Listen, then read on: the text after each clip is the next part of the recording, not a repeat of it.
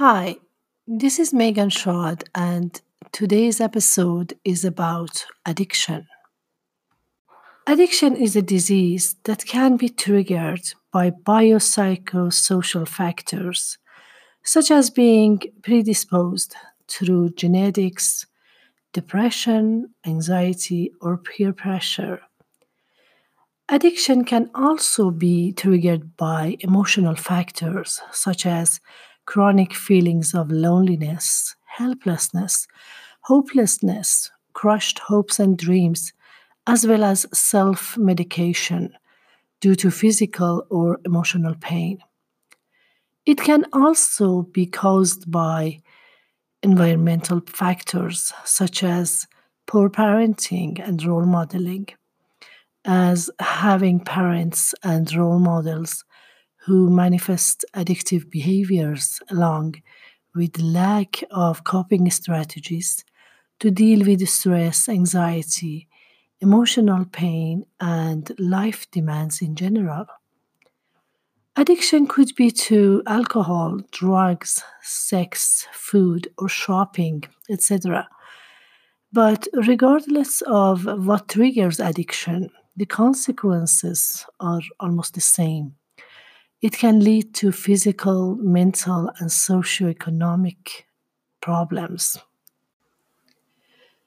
I have addiction in my close relationships, and I know how hard it is to live with an addicted person, to see them being there physically, yet so absent and detached mentally, not being there for themselves or for their families, to see them fade away and die gradually. Although the hardest and saddest part is that the addicted person doesn't have any insight into his or her own situation. How many times have I not heard that? Oh, I don't have a problem with addiction. That's actually the only positive thing in my life right now. I, uh, it helps me to calm down, or I just do this for fun. This is a way of life you would never understand. But there are so many other ways to calm down and to have fun.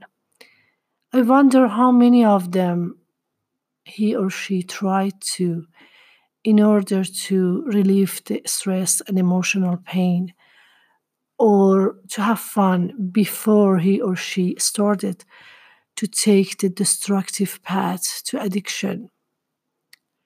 In fact, stress and emotional pain are inevitable parts of our lives, and we need to embed the strategies for coping with these feelings and emotions. We are all going to face some tough times and challenges in life one way or the other.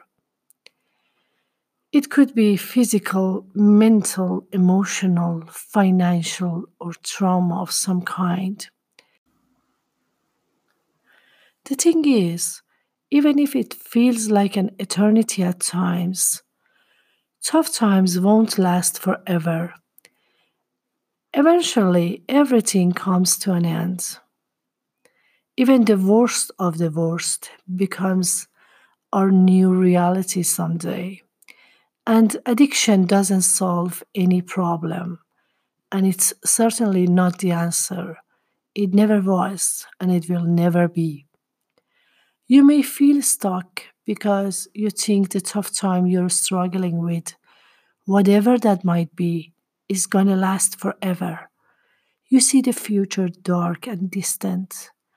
But if you choose to see the struggling situation as a temporary problem that just needs to be solved, a question that needs to be answered, and you just need to get through it one problem at a time, one question at a time, you will probably have enough mental strength left to deal with your challenges. And once you face the actual problem and try to find possible solution to them, then there's no need to treat the symptoms anymore. Thank you for listening.